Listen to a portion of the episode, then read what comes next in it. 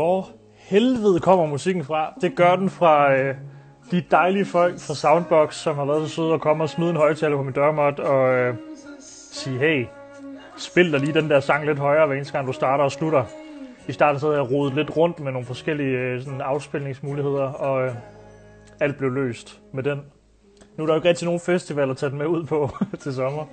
Så øh, for nu bliver den stående herinde, mens min underbo står og banker en kost op i loftet. Hun kan jo bare se med her, så forstår hun, hvad der foregår. Velkommen til. Vi øh, snakker om, hvordan vi kan bruge tiden derhjemme produktivt, kreativt, kunstnerisk og iværksætte nogle fede projekter. Og øh, den næste mand, Frederik Bille Brahe, som vi skal med nu, er satan rand mig ikke en, øh, en undtagelse, når det, når det kommer til det. Han har et øh, væld af projekter, som han er involveret i, og øh, jeg glæder mig helt vildt meget til at høre ham fortælle om, hvordan i alverden man iværksætter sig selv i så mange forskellige ting. Så tak til alle jer, der ser med. Vil I ikke hjælpe mig med at øh, sprede det her til jeres venner og bekendte? Jeg tror, det er sidste dag, vi, øh, vi sender i dag. Så øh, screenshot, smid det op i jeres story. Jeg skal nok reposte også, så sørger vi for, at der ikke sidder nogen derude og er ked af, at de går glip af det her. Og stil spørgsmål hernede. Hjælp mig med at beslutte, hvor samtalen skal gå hen. Nu tilføjer jeg Frederik hertil, og øh, tusind tak, fordi I alle sammen hjemme sammen med os og bruger tiden fornuftigt. Ja! Hej. Hej Frederik! Hvem, hvem, er den, hvem er den lille der? Det er Sonja, min datter. Jamen hallo. Ja. Så er det lidt nemmere at være hjemme, er det ikke det? Jo, meget. Det er faktisk rigtig dejligt. Og I har lige spist en frokost, er det rigtigt forstået? Ja, Hvad bestod den af? Var det jer begge to, eller var det bare Sonja? det var både øh, Sonja og mig og min kone, Karoline. Okay. Altså meget tiden går jo med at lave mad, ikke? Og at lave noget, som vi alle sammen kan spise. Så øh, Ja. det var øh, det er sådan en ret, der hedder risi e bisi, som er ris med ærter. Det er Ja. jo rigtig dejligt for små børn. Ej, hvor fint, mand. Prøv at jeg siger, jeg siger lige velkommen til dem, for din profil er kommet ind, og er lidt forvirret over, hvad der foregår. Øh, jeg hedder Jonas, og jeg er filminstruktør og laver de her masterclasses. Det er så hyggeligt, sådan her. Det har vi ikke haft endnu. Vi har ikke haft et barn med. Og øh, den næste halve time taler vi lidt om, hvad Frederik går og laver, og hvad han har lavet. Og vi gør det for at, øh, og, øh, og opfordre folk til at bruge tiden derhjemme konstruktivt og produktivt, så vi kommer hurtigt ud på den anden side af det her. Og tak fordi du var med, Frederik. Ja, selv tak. Øhm, hvordan, øh, hvordan går det lige for dig lige nu i den her periode? Er der meget sådan praktik, der skal findes ud af? Ja, det er der helt klart. Øhm, det er jo på mange måder en rigtig, rigtig svær tid, fordi ja. øhm, at som arbejdsgiver bliver man jo sat i en enormt svær situation, hvor man skal finde ud af at navigere i det her. Dels i et, øhm, i et eksisterende marked, som jo Ja. er det, vi kommer fra, men så også øh, fremadrettet i Ja. forhold til, hvad kommer der til at ske. Så øhm, på mange planer er der rigtig meget sådan, altså det er noget, som vi overhovedet ikke behøver at snakke om, men sådan noget rent øh, praktisk med hjælpepakker og prøve at bevare arbejdspladser. Ja. Men så ligger der også en rigtig stor mængde øh, gentænkning, kreativitet, øh, prøve sådan at, at analysere, mm, hvad er det egentlig, sådan en her øh, situation bringer med sig, og hvad kan man forvente i fremtiden. Ja. Så der er meget. Øh, er det noget, du tager sådan med oprejspanden, eller, øh, eller, eller, eller er det en, hvad skal man sige, tror du, det kommer om et par måneder, at vi begynder at se ind i, sådan, hvordan skal en restaurant køre her det næste stykke tid, og sådan, eller er det allerede begyndt nu at sidre med idéer til, hvordan man kan omlægge? Ja, ja allerede ja. Altså jeg, jeg tager det bestemt med oprejst pande. Altså man kan sige, øh, vi er jo på mange måder heldige altså i Danmark. Ikke? Altså, jeg har jo kollegaer i, i, i USA, altså, som, det er jo det, de står overfor, er jo fuldstændig uoverskueligt. Ja. Øhm, der er jo slet ikke et socialt netværk på samme måde, og der bliver ikke iværksat hjælpepakker på samme måde. Så, Nej. så jeg synes, at øh, selvom at det jo er tæt på det værste, der kan ske for restaurationsbranchen i Danmark, så er det, øhm, så er det altså også en, øh, en spændende tid, vi går ind i. Der, man skal virkelig bruge sin øh, kreativitet øh, til at prøve at altså følge med. Altså, fordi det store problem er jo, at restaurationsbranchen har jo altså, et sted mellem 50-80% i København for eksempel være drevet af øh, turisme. Og den ja. turisme kommer vi jo til at mangle umiddelbart. Øh, så det er jo selvfølgelig også, øh, det er jo rigtig meget det tankerne går på. Fordi jeg er sikker på, at folk nok skal komme ud, øh, når det her ligesom øh, falder til ro på en eller anden måde, og bruge øh, restauranterne. Man oplever jo også virkelig, hvor social man er, når man så mister det sociale, og glæden ved det sociale. Ikke? Ja. Okay, men prøv at, vi, vi kunne tage, jeg vil opfordre alle, der ser med til at stille de spørgsmål, de måtte have, fordi så skal vi nok uh, inkludere dem i vores snak her. Men allerførst, Frederik, for at forstå alle de projekter og, uh, og ting, som du er involveret i i dag, og rigtig mange af de uh, ting, som du har iværksat, så tror jeg, at vi, vi skal lige høre lidt om, hvordan fanden alt det, det startede. Og hvad var det første, du begyndte at interessere dig for i alt det her? Var det at blive kok, eller var det i virkeligheden at, at engagere dig generelt i at stable ting på benene og, og lave projekter og sådan noget?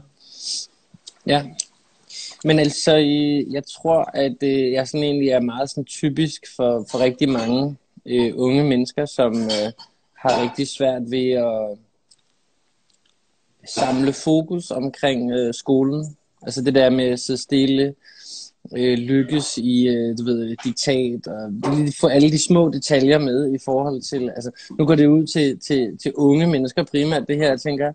Ja. Altså jeg havde virkelig svært ved at koncentrere mig i skolen. Og, og, og jeg oplevede ligesom, at de øh, kompetencer, jeg havde, som var at være social, som øh, at snakke, og, og i høj grad også at lege, ikke var særlig meget værd. Øh, det handlede meget mere, altså selvom jeg jo gik på, på en meget øh, sådan, øh, hvad hedder det, hvad kan man sige, hippieagtig skole, så, så, så er der jo nogle krav til, man skal kunne levere karakterer og sådan noget. Så, ja. så, så for en, en ret ung alder fik jeg sådan et slags øh, knæk, altså at jeg ikke følte mig god til noget. Øh, og så tror jeg egentlig, at jeg kunne ikke komme i gymnasiet, fordi jeg var ikke egnet til det. Og så allerede dengang, så begyndte jeg sådan ligesom at lede efter en niche, hvor jeg nødvendigvis ikke burde konkurrere. Øh, og, og det tror jeg sådan er hoved, øh, hovedingrediensen i mig. Øh, fordi at, at selvom jeg jo også virkelig elsker at lave mad, så kunne det også have været alt muligt andet. Øh, jeg havde ligesom jagtet. Men, øh, men det blev ligesom, altså øh, ude på min skole, var der sådan en øh, skolelærer, øh, en gammel hippie, der hed Ludvig, som underviste i mad. Og det, der var så livsbekræftende ved hans undervisning, det var, at når man ligesom kom der, så kunne man lave hvad som helst. At man kunne ligesom bare lege, og de, de, de der kreative øh, øh, øjeblikke øh, gjorde også, at, øh, at det var det, jeg gik videre med. Og så, og så det andet, der selvfølgelig også gør sig gældende, det er, at når man er social, så er det jo også, altså sådan noget som mad er jo enormt interessant, fordi det jo, det samler folk. Det skaber et rum. Øh, og det tror jeg så var den anden del i det, der gjorde det. Så, så ved jeg, jeg ved ikke, øh, jeg ved ikke rigtig, hvad jeg siger. Men altså, jo, det giver god mening. Jo, jo, fordi så på et tidspunkt, hvad, så står du og laver mad, og, mm. og kommer så i tanke om, ved du hvad, det kunne faktisk være sjovt at prøve at gøre det til en større oplevelse, det her, og, og, yeah. og, og, og, og begynde at administrere det på et, på et andet niveau. Ja, det var en lidt længere rejse, fordi ja. at, som, som udgangspunkt, så startede jeg så med at arbejde i restaurationsbranchen som opvasker og som kokkeelev og sådan noget. Eller ikke kokkeelev, som køkkenhjælper. Og der havde jeg sådan, altså det var jo 2002-3 stykker. Og der oplevede jeg bare, at det var benhårdt. Og, og jeg tror måske, jeg kom ind på det forkerte niveau. Altså jeg kom ind og arbejdede på en eller anden café, hvor der var sådan en alkoholiseret kok, der stod og, og lavede mad. Og det, det var ikke inspirerende på nogen måde. Øhm, så, så jeg endte i noget studenterkursus.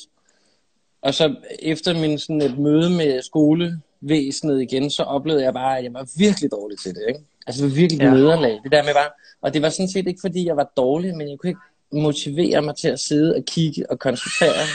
Og øhm, hvad hedder det? To sekunder? Måske. øh, ja, der er ikke så meget plads herhjemme. jeg synes, det, det, det er et hyggeligt indspark. Ja, nå, men i hvert fald, så det korte og det lange var, at mm. efter det, så var jeg bare sådan, nu skal jeg virkelig holde fast i noget, hvor jeg virkelig vil være god til det. Og så begyndte jeg, søgte jeg ind som kokkeelev og, og startede på Kong Hans, og var der, og det synes jeg sådan set også var svært, det der møde med den der sådan virkelig gammeldags øh, håndværkerbranche, hvor at, øh, der blev mobbet og snakket ned. Øhm, og så efter jeg var blevet uddannet kok, øh, så, så droppede jeg faktisk at lave mad. Altså fordi jeg synes, at øh, igen var der sådan, der var ikke rigtig noget, som var sådan, altså jeg elskede maden, men i kokkefaget handlede det jo meget om, om performance, levering, øh, kæftfrit retning, ligesom i militæret. Øhm, og, ja og så stoppede jeg, og, og, og, og jeg har altid været meget social, så så gik jeg faktisk i gang med at lave musik, og altså lave techno og house, øh, lave et pladeselskab, øh, rejse hele verden rundt, øh, altså du ved, øh, og, og, og ligesom øh, leve det liv. Øh, det, det startede sådan meget sådan naivt egentlig med en, der hedder Silas, der har et tøjmærke nu, der hedder Soulland, og øh, Adam August, som er øh, manuskriptforfatter, som ja. arbejder med Fenar, som var på tidligere, og så en, der hedder Karl Monje, som er kunstner. Vi holdt sådan nogle øh, undergrundsfester, som vi bare synes, var, det var mega fedt, og, og det der med, at vi skabte noget for folk, det var rigtig fedt.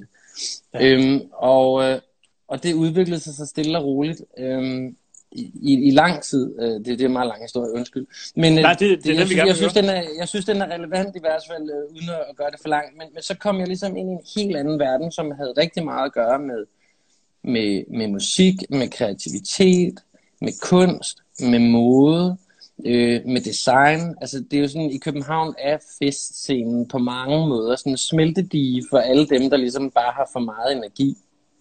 Og, og, det, og det, derfra startede det, og så udviklede det sig ligesom til sådan, jeg tror sådan set, min egen usikkerhed øh, som menneske og som ung fyr, øh, sammen med det der miljø, blev bare sådan rigtig usundt, altså, fordi det er jo et sted, hvor man er, man er vågen om natten, man fester, man drikker, øhm, og nogle gange er der også folk, der tager øh, narkotika og sådan noget, og det blev ligesom for meget for mit vedkommende.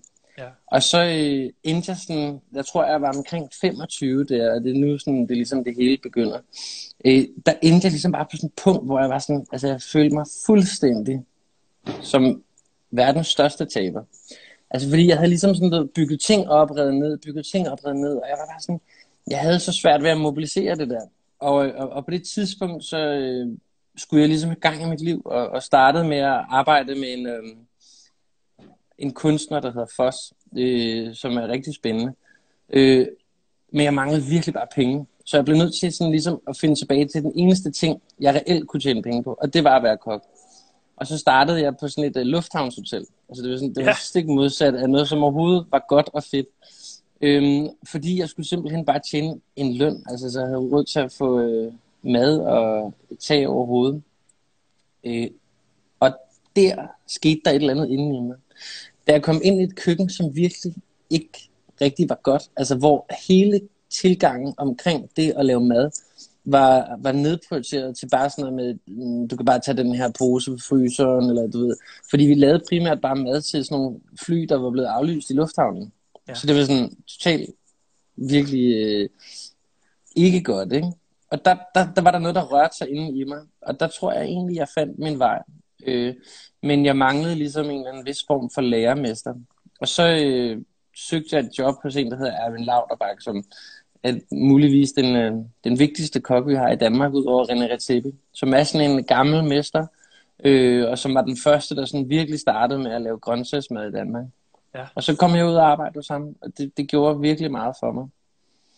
Og, øhm, og så kan man så sige, med den struktur, jeg fik der, så, så, så så gik jeg ind i nogle samarbejdsprojekter med ham, hvor jeg sådan stille og roligt administrerede en lille restaurant for ham på Bornholm.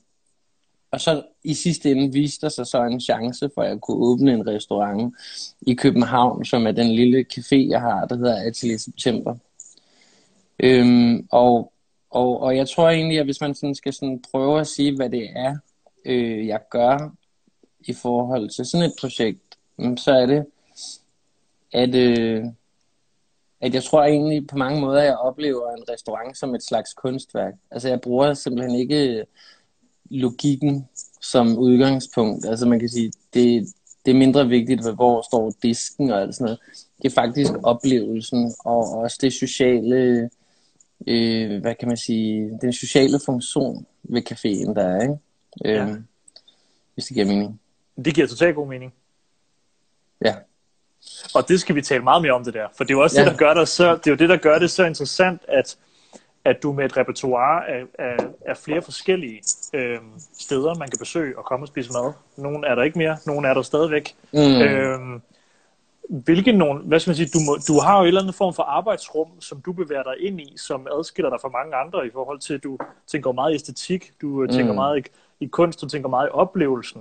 Øh, mm. Du tænker virkelig meget på, hvad folk skal, skal tage med derfra, og hvordan folk skal opleve det der rum, når man træder ind i det. Hvad mm. tror du adskiller, dig, adskiller sig fra, fra din måde at tænke på kontra andre øh, restauranter, som, som åbner i København? Og det har ikke noget at gøre med, at de ikke gør det på den rigtige måde, men du gør det på en anden måde. Ja, det er et godt spørgsmål. Altså, jeg, tror sådan set, at alle dem, der åbner restauranter, de risikerer rigtig meget, og at de vil rigtig gerne øh, levere en eller anden form for oplevelse. Øhm, men jeg tror egentlig, at det jeg har altid... Øhm, der er sådan et gammelt ordsprog, der hedder, du skal ikke sige noget, hvis du ikke har noget at sige. Eller, er det ikke sådan noget af den jo, stil? Ikke? Jo, altså, du, jo. du skal bare holde din kæft. Øhm, der er en, der spørger her, kan din café og så videre overleve coronakrisen? Det tror jeg godt, den kan. Så det er hurtigt svar her. Ja, det tror jeg godt. øhm, så, så man kan sige det der med, hvis man så siger det, hvad er det, man har at sige? Det tror jeg, det er egentlig det, det jeg tit spørger mig om. For eksempel ja. Atelier September, som er den lille café, jeg har. Da den åbnede, så var der ikke noget af det på scenen i Danmark. Der var ikke nogen morgenmadsrestauranter. Der var ikke nogen små caféer, der ligesom brugte æstetikken og hele idéerne fra fine dining og implementerede det i sådan en morgenmadsflade. Altså det er jo mere normalt nu. Der var ikke nogen sådan vegetariske caféer, udover øh, morgenstedet på Christiania, altså, og øh, hvad hedder det, den, øh, hvad hedder den, altså Atlas Bar, ikke? Altså det var, det var virkelig med de der gamle hippie-steder, øh, jeg blev inspireret til at prøve at skabe noget, som ikke fandtes. Og den der avocado-mad, som er meget kendt, altså den var, den var virkelig en, en reaktion på, øhm, at det, lå, det ligger i Goddersgade, og, og der lå en thai på den ene side, og et pizzeria over på den anden side. Og jeg tænkte, okay, men det må betyde, at hvis man skal overleve det her område, så skal man have noget, der er hurtigt, og noget, der er lækkert, og noget, som øh, folk altså kan lide, som der er ingen tvivl om. Ikke? Og så sandwich, ikke? Og som smager rigtig godt. Så, øh, så det er altså det der meget med sådan ligesom at, at køre en, en vis form for kritisk analyse på sig selv, og så, og så i det, altså i den analyse, man lægger ned over det område, vi kunne også snakke om de andre steder på samme måde. Ja. Og så sige, øh, hvad er det, altså udover de der øh, praktiske løsninger, hvad er det så, man gerne vil sige? Ikke? Hvad er det, man gerne vil sætte fingeren på? Ja. Og med Atelier September handlede det rigtig meget om at skabe, altså det er jo inspireret af de der gamle hippie-caféer, og så er det inspireret af, af japanske caféer. Altså de der små steder, som er så små, og man næsten ikke forstår, hvordan de kan hænge sammen. Men ja. at de samtidig også leverer en eller anden enorm hjemlig atmosfære, som er totalt charmerende, og gør, at man har lyst til at blive, og blive en del af det. Ja. Da du for eksempel, øh, da, da, da du for eksempel øh, får, får mulighed for at åbne Apollo op, mm. øhm, så træder du ind i et rum, der er tomt, mm. eller noget, og så begynder ja. du at sætte dig ned og, og, og prøve at finde ud af, hvad skal der ske i det her rum. Kan du ikke prøve at tage os med i sådan en, en, en konkret arbejdsproces for, hvad er det for nogle steps, du prøver at gennemgå der, for hvad, hvad fanden skal der til for at åbne sådan en, et, et sted? Jeg ved godt, det er en, en meget mere kompleks øh, fortælling end det, men er der nogle metoder, du kan se, du bruger hver gang, uanset om det har været det ene eller det andet sted, du har åbnet? Øh, jamen, det er da helt klart. Altså, jeg, jeg synes, jeg lærer det hen ad vejen. Øh, fordi at, at selvom jeg tidligere ikke rigtig følte, at jeg havde en, øh, en strategi, så har jeg det. Øhm, altså, det vigtigste for mig, øh, det kan godt være, det lyder lidt plat, men det er virkelig at lege og have det sjovt. Altså, jeg tror virkelig, ud af glæde, så kommer der bare så mange gode ting. Øhm, og da jeg skulle åbne Apollo Bar, øh, var det en ret, øh, det var en ret vild proces, fordi før det havde jeg haft en restaurant i Nyhavn, i relativt kort tid, et halvt år, der hed restaurant Havfruen. Ja. Og, øhm, og det, det kunne jeg simpelthen ikke få til at køre rundt. Øh.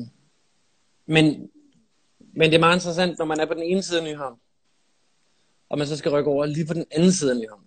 Altså, det er jo ret tæt på hinanden. Hvor man kunne sige, at det, der var problemet i Nyhavn, det var jo, at der var rigtig mange turister. Øh, og, øh, turister umiddelbart ikke interesseret i naturvin og lækker mad og, og hygge. Altså de vil bare have pomfritter og sådan noget. Ikke? Øh, og så når man skulle på den anden side, over på Charlottenborg, så er det jo det stik modsatte. Altså hvis man prøvede på Charlottenborg at sælge pomfritter og store fadel, i stedet for naturvin og grøntsagsmad, så ville man have et kæmpe problem. Så, ja. så, så det var, en ret, det var et ret interessant skisme, der var der. Øh, og, og, og sådan designprocessen kommer sig af, altså man kan sige, hvad er det for en bygning, det ligger i? Det ligger i, i Charlottenborg, Kunsthal Charlottenborg, som jo er sådan nok det, man vil kalde sådan en historicistisk bygningsværk, som jo låner detaljer fra øhm, altså det gamle Rom, det gamle Grækenland, det gamle Norden, altså du ved, alle mulige sådan, det, det kommer fra en helt anden tid, altså det var jo der, hvor øh, Torvaldsen øh, stod og underviste og lavede skulpturer, og, samtidig så er det jo også et hus, der er skabt til moderne kunst. Altså det var jo oprindeligt, det område, det ligger på, det var en, øh, en øh, hvad hedder det, botanisk have, og så da den botaniske have blev bygget, så blev den her grund doneret til kunstnerne. Og så byggede de så et, et hus til moderne kunst. Så selvom det var købke og sådan noget, så var det jo datidens moderne kunst. Så det er også et hus, der hele tiden beskæftiger sig med, hvad er moderne kunst. Øhm, ja. Og med udgangspunkt i det, det synes jeg, det var et ret interessant skisme. Øh, fordi til at starte med, så vidste jeg ikke, det skulle hedde Apollo Bar. Men, men så for eksempel, så sidder jeg inde i det der tomme rum en dag sammen med min gode ven Rune, som hjælper mig med de her ting. Altså kiggede vi på de der altså, smukke, høje vinduespartier, der er syv meter høje, ikke? Og så fik jeg bare sådan en fornemmelse af, at det her, det minder mig om noget, fra da jeg var barn. Altså, jeg har familie i Rom. Det her, det minder mig ligesom om et eller andet, du ved, der er højt til loftet. Øhm, og der var også hele tiden det problem, at, at hvis du prøver at være sådan samtidskunst i kunstscenen, så bliver du også ligesom en del af det, i stedet for at være en, eller du ved, så bliver du en aktør, hvor det kunne jeg jo ikke være. Forstår du? Ja, altså, jeg kunne ligesom ikke være en, jeg kunne ikke være et galeri i et galeri. Nej. Så, så på en eller anden måde, så, så, så blev hele ideen det der med at skabe et, et lille sted, som forholdte sig til kunstscenen, vil ligesom også at måske vise nogle lidt klassiske greb, som man kender. Så, så hele måden stedet er indrettet på, det er enormt intimt, det er enormt småt. Vi har brugt stort set kun altså sådan virkelig gamle øh, materialer, altså linolie og øh, granit og sådan gamle processer, som virkelig har kvalitet. Sådan så når man kommer ind i rummet, så tænker man ikke, om det her det er en moderne restaurant. Øh, og, øh, og også det samme i kantinen, hvor vi har gamle altså gipsskulpturer stående, som jo også er sådan en, en, en, en reminder til de studerende om, okay, men det er her, I kommer fra. Men hvad er I selv? Altså de højeste idealer øhm, kalvebæren og, og sådan noget der, ikke? Jo. Øhm, men i processen ligger der så ligesom bare sådan, altså en masse leg og en masse forsøg, man skal prøve med sig selv.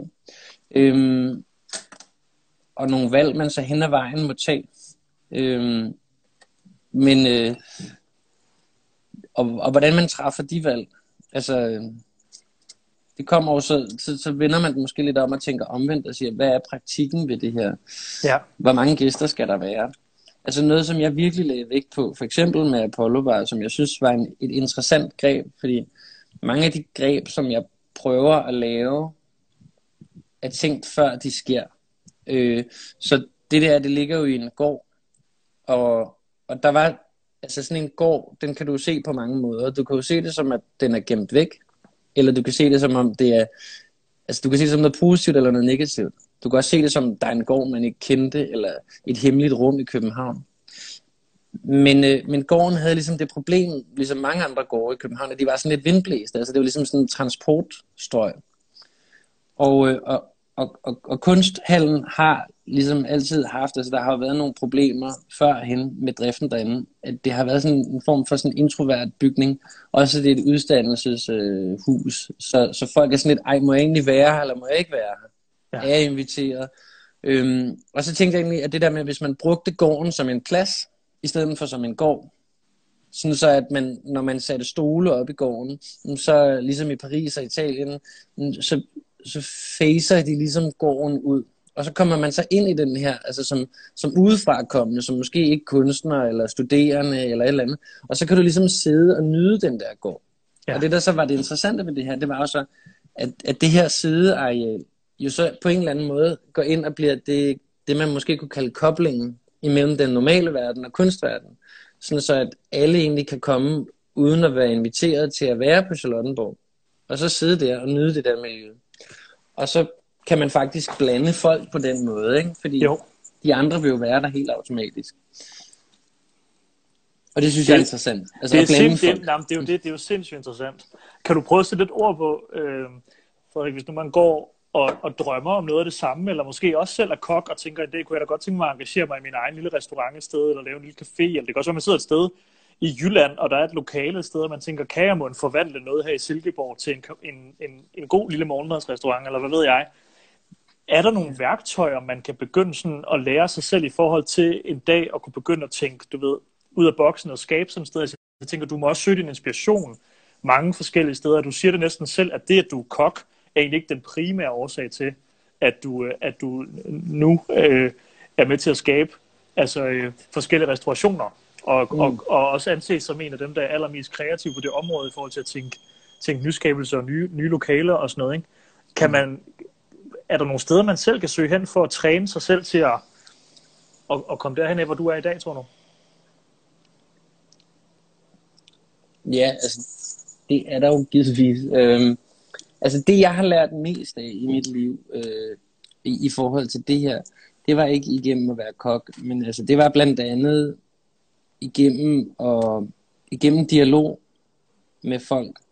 Øh, blandt andet med, øh, med FOS, for eksempel, altså, som arbejder jo med sådan, det, han kalder social design, som jo er sådan at lave nogle platformer, som bliver aktiveret. Øh, Oslo Bar til Venedig-binalen, som er sådan en båd, hvor at, så er der rockmusik, og så er der digterblæsning, og så er der mad, og øh, altså, så måske at arbejde med folk, som måske har en lidt dybere tilgang til, hvorfor tingene sker i livet.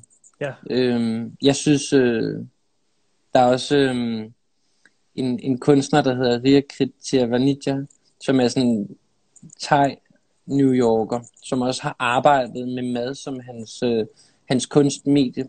Øh, hvor at, øh, et kunstværk kunne være, at man kommer op i en lejlighed, og man spiser en pad thai og det er ligesom bare det. Og det er sådan, altså, i forhold til kunsthistorien, så er det meget sådan grundlæggende sådan performance, men, men han lavede bare sådan et, et ret stort skift i ligesom at involvere mad i det, og gøre maden omdrejningspunktet. Ja. Øhm, og, og lade maden med en vis form for værdi. Ja. Olaf Eliasson, vores, øh, en af vores største kunstnere, er også enormt inspirerende. Altså øh, i forhold til det der med at sige, hvad er maden øh, lavet med? Øh, altså han har jo øh, sammen med sin søster Victoria i sit studie i Berlin en, en, en kantine, hvor de laver mad til de ansatte. Hvor de jo også arbejder med sin, hvad CO2-imprintet på den her ret, eller hvordan kan vi ligesom, øh, altså systemerne i mad. Det synes jeg også er ja. enormt inspirerende. Men jeg tror, at det, det som, altså det der egentlig er, det er jo, man kan sige, jeg sidder jo nu og, sådan, og peger på nogle nogle, nogle voksne mænd, og, og jeg er selv altså, ved at blive øh, et gammelt røvhul. Og jeg tror sådan set, at øh, alle de unge mennesker derude, de kan jo bare kigge på os, og så kan de sige, Nå, men, hvad har I lavet? Altså, hvad er det, du ved, gå ind på en af mine caféer, og så kigge, og så sige, okay, men der hænger en knæ der, og der er sådan et bord der, og der er så langt fra den til den, og okay, hvor kommer gæsterne fra? Hvad er det for nogen? Og hvad gør de forskellige folk? Fordi på en eller anden måde, så kan man sige, at det der jo er så, så vigtigt i den her branche, som jeg er i, det er, at hvis der er en, der går ud og kopierer mit koncept, eller laver det, som jeg har gjort, så vil de jo nødvendigvis ikke få succes, fordi så er det jo allerede gjort. Men det, der jo er det vigtige, og det er jo også derfor, at jeg elsker mit job så meget, jeg elsker at arbejde sammen med unge mennesker, er, at der er så meget kreativitet. Og der er så meget lyst til bare at skabe, uden måske nødvendigvis at tænke over alle de røvsyge konsekvenser. Altså ja. de første fem år af min karriere havde jeg jo hamrende dårlig økonomi, og jeg vidste ikke engang, hvad et øh, momsregnskab var, og det var hele tiden med kniven for struben, men det påvirkede mig faktisk ikke særlig meget, indtil det blev for meget, og jeg blev nødt til at forstyrre på det, men, men det vigtigste er lysten til at skabe et eller andet, som er helt unikt. Ja. Altså, øh, du ved, øh, da jeg startede der helt fra scratch, og jeg fandt ud af, at jeg gerne ville lave mad igen, så begyndte jeg sgu bare i mit hjemmekøkken at, at lave øh, mad. Jeg puttede på syltetøjsglas, og så kørte jeg rundt til mine venner og solgte det, fordi det var også en oplevelse.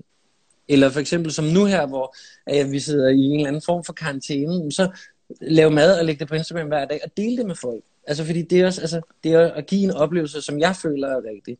Det kan ja. jo godt være, at der er en masse folk derude, der synes, jeg er en kæmpe idiot, og jeg er øh, et eller andet. Men det er faktisk ikke så vigtigt, fordi det vigtige er, at jeg føler, at jeg har noget at sige. Og så skal man følge dem, der vil gå med en. Fordi i den her branche, så kan du ikke noget uden. Altså, du kan noget med din egen. Altså, du kan prøve at være en god leder, du kan prøve at være en, øh, et godt forbillede for dine ansatte, og du kan være en inspiration. Men du er også bare afhængig af alle de folk, der arbejder sammen med dig, og dem, der vil lege med dig, for at skabe den her oplevelse. Ja. Øhm, og det er jo det eneste, man skal være helt klar på, det er, at det der er bare benhårdt ved restaurationsbranchen, det er jo, at man skal levere hver dag, hele tiden. Igen og igen og igen og igen. Så man skal jo også finde en rigtig god motivation for, hvorfor man gør det, og hvorfor man synes, det er fedt dem, som der ender med at arbejde med dig, Frederik, for eksempel lige fra kokke til tjener, eller folk, som er designer eller arkitekter, øh, hvordan mobiliserer du den stemning, for eksempel på en af dine caféer, til at øh, folk har den samme, hvad skal man sige, det samme fokus, som du ligger, ligger i de her steder, man kan tage hen? Ja, det er rigtig svært. Øh, det er faktisk en rigtig, rigtig svær ting. Øh, og det kan man sige, det er det, der måske også er det lidt sådan svære og kedelige øh, ved min position, det er, at jeg sådan så småt begynder at vokse mig ind i noget, der er sådan lidt større. Og man får et lidt større ansvar. Altså, du ved, jeg, jeg tror, før krisen ramte, så havde jeg måske 80 ansatte deltid, fuldtid og, og, og fritlønnet. Men så, så, så kan det godt gå ind og pille virkelig meget ved den frihed og det, den, den leg, man kan have. Øhm, men, øh, men det jeg prøver øh, at gøre sådan personligt for ligesom at motivere folk, det er at jeg virkelig prøver øh, at være ærlig omkring det. Hvad jeg, hvad jeg mener og hvad jeg føler. Og øh, at, øh, at jeg ikke prøver sådan typisk at lede som øh, du ved, en eller anden general i her. Altså, jeg, jeg rummer rigtig meget tvivl. Øh, jeg rummer rigtig meget øh, usikkerhed som menneske. Altså, øh, og øh, altså et, et godt eksempel er jo, at restaurationsbranchen er benhård. Øhm, og nogle gange, så står man bare, og så er der bare ikke propfyldt altså på en eller anden restaurant, og det, det er noget af det mest demotiverende, og det værste, der kan ske. Øhm, og, jeg, og jeg synes, det er så pinligt, og det gør ondt helt ind i maven på mig. Og så i stedet for ligesom at gå rundt øh, med den der fornemmelse, så prøver jeg for eksempel at tage fat i en af mine ansatte og sige, ved du hvad, jeg skal lige fortælle dig noget. Det her det er det værste, der kan ske for mig. Jeg synes, det er så pinligt. Og jeg er så utryg med det. Men jeg siger det til dig nu, fordi så ved du det også. Men, og så måske vi kan prøve at lave det bedre sammen. Altså, så det der med altså, at dele sine, det gode og det dårlige. Være omkring øh, ens ansatte øh, og være ægte og ærlig. Det er det, det, det, jeg føler. Og så når det går godt, altså så involvere folk, ikke? Ja. Lytte til alle. Alle har jo gode idéer, ikke? Øhm, ja. Det synes jeg fandme også er den rigtige måde at arbejde med mennesker på, Frederik. Det er godt. øhm, ja. Tiden er fløjet afsted, mand. Tusind tak, ja. fordi du var med, altså. Det var også, jeg vil sige, det var derfor, jeg snakkede så hurtigt. Fordi jeg synes ja. ikke, det er særlig lang tid. Nej, altså, men det er også... Man, kan, man kunne have snakket i tre timer, ikke? Jo, men det er jo øh. det, mand. Men altså, hvis man synes, at det er spændende at følge med i, hvad du laver, så øh, er det jo bare over på din Instagram, for du har også gang i et projekt her under, øh, under coronakrisen, ikke? Lige præcis, hvad man kan dele sin mad, og man kan ja, ja, vidensdele sådan nogle ting. Jo, altså, lige præcis. Det, øh, det er det. så er det jo bare at hoppe derover, mand, og lave ja, noget mad. altså, alle er super velkommen. Altså, det er ja. jo bare at dele, men jeg føler ikke, vi har mere tid, så vi må, vi skal, vi skal vel runde af, skal vi? Vi skal runde lidt af, jo. Altså. Ja. Sådan er det jo bare med, er der et eller andet, du vil give? Er der et godt råd til dem, der sidder derude og en dag drømmer om at åbne deres eget sted, og måske er, er unge mennesker og tænker, fuck, man, når jeg kommer ind på Frederiks sted, der det ser så fedt ud. Jeg har lyst til at besøge dem alle sammen. Ja. Er der et eller andet, man kan gå i gang med? Eller skal man bare gøre sin egen ting?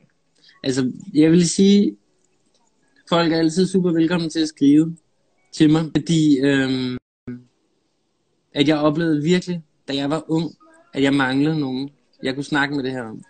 Min, mine forældre var mega søde, men de forstod mig ikke. Og, men det, og det kan forældre tit ikke. Altså, det er jo ikke, fordi de ikke... De, mine forældre er helt geniale. Men, men det der med vejledning i uddannelse, når man måske ja. ikke lige, lige passer ind. Altså, nogle gange har man bare brug for en, der bare siger, det er helt okay, og det er skide svært, og det er skide øh, besværligt. Og så, altså, der er nogen, der skal arbejde på en Michelin-restaurant, der er nogen, der skal arbejde på en bistro, der er nogen, der skal blive kunstner og sådan noget, men altså, altså, unge mennesker bliver også nødt til at række ud til folk, de synes, der er fede, og så øh, bede dem om, ja, du skal i radioen om 38, lige om lidt. Men det der, det er verdens bedste råd, og tak for, at I får så meget dig selv, mand. Jeg, øh, vi er mange, der håber, at, at alt åbner op, som det var før, når det her det er over, Ja. yeah. vi kommer og besøge dine dejlige steder og få endnu en, op, en god oplevelse. Ja, lad os håbe det, ikke? Og så må Jo. alle passe rigtig godt på sig selv. Ikke? Tusind tak, mand. Og tak, fordi du havde tid til det her. Ja, Hils, tak. øh, hils Sonja og sige tak Ja. For, øh, for at sende god energi afsted fra starten. Tak. Tusind tak. Ha' det Vi godt. ses, ven. Ha' det godt. Hej. Hej.